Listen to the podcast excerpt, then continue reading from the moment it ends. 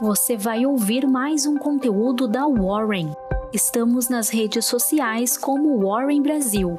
Acesse nosso site warren.com.br e saiba mais.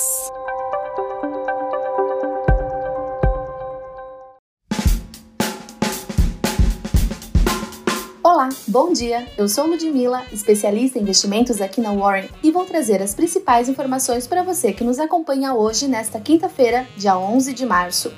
Após pressão de servidores da Receita Federal, nesta quarta-feira, a Câmara dos Deputados retirou da PEC emergencial o trecho que acabaria com os recursos carimbados para o fisco. Os parlamentares suprimiram a desvinculação de fundos públicos em caso de crise fiscal. O resultado apresenta a primeira derrota imposta pelos deputados ao governo.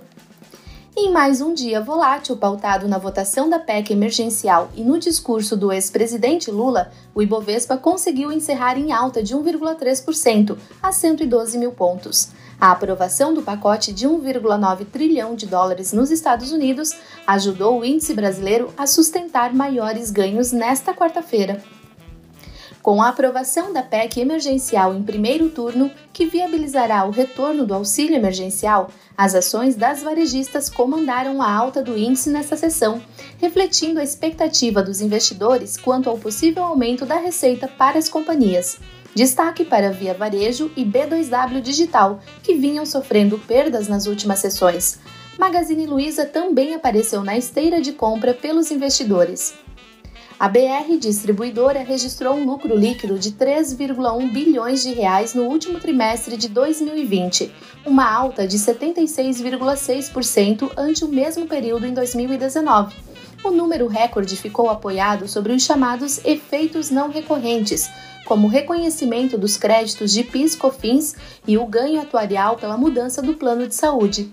No entanto, ao desconsiderar esses efeitos, o resultado ainda foi positivo, consolidando o primeiro crescimento de volume de vendas após o início da pandemia. E após o governo acenar a zeragem do imposto de renda sobre o arrendamento mercantil de aeronaves, o setor aéreo foi alvo de compra por investidores estrangeiros nesta sessão, com a Embraer liderando a alta do índice brasileiro. Os papéis da Gol e Azul seguiram o um movimento. As mineradoras e siderúrgicas se destacam entre as perdas do dia, com o minério de ferro derretendo para o menor nível em quatro semanas. O movimento acontece após um importante polo siderúrgico da China adotar restrições mais rígidas contra a poluição, em meio a um aumento na oferta da matéria-prima. Os papéis da Uzi Minas e da Companhia Siderúrgica Nacional foram as mais afetadas do setor.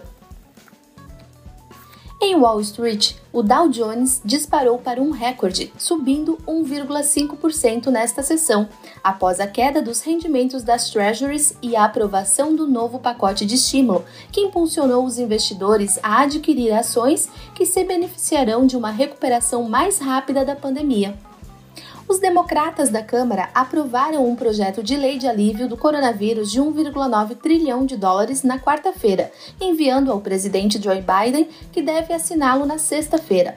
Biden disse que cheques de 1.400 dólares devem começar a sair esse mês.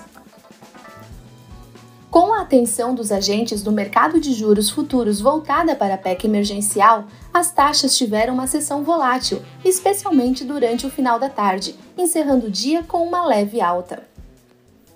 E o risco país, medido pelo Credit Default Swap de 5 anos do Brasil, avançou fortemente para 217,71 pontos, um aumento de quase 13% e com otimismo prevalecendo no exterior, em meio à aprovação do pacote trilionário e também graças à atuação do Banco Central no mercado de câmbio, o dólar comercial recuou 2,41%, cotado a R$ 5,65. Fique de olho na agenda de hoje. Nos Estados Unidos, pedidos de seguro-desemprego semanal, oferta de emprego mensal, leilão primário de treasuries de 30 anos. Na Europa, taxa básica de juros do Banco Central Europeu. E aqui no Brasil, IPCA mensal, lucro líquido do BR Malls, Energisa e Tenda. Obrigada por nos acompanhar. Te aguardo amanhã no nosso próximo Warren Call.